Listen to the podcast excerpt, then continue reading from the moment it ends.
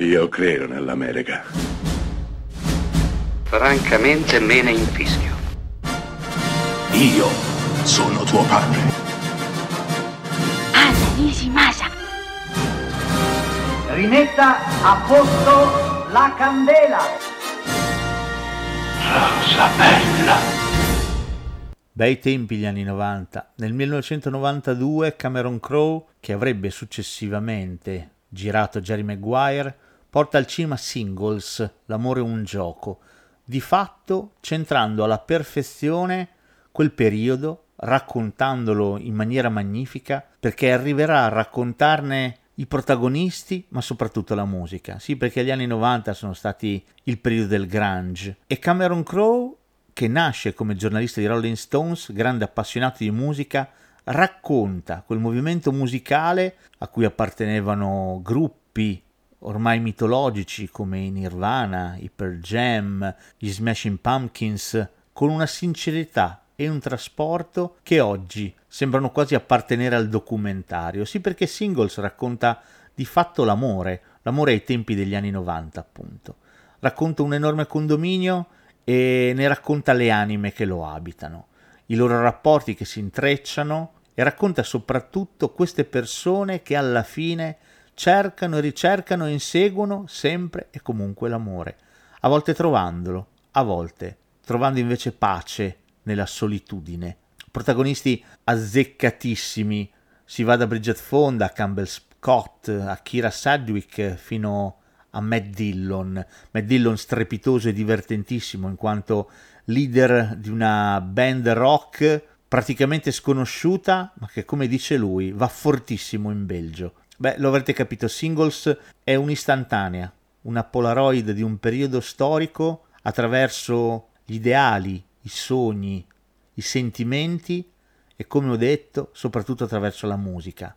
Musica ruvida, immediata, trascinante, che all'epoca ci faceva saltare come pazzi e ci rendeva schifosamente felici di essere lì, ora, giovani.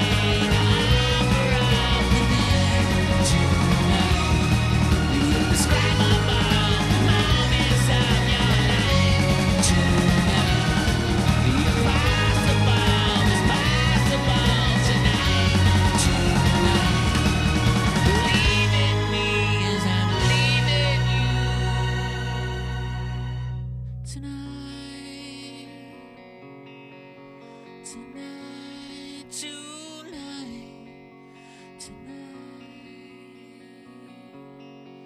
tonight.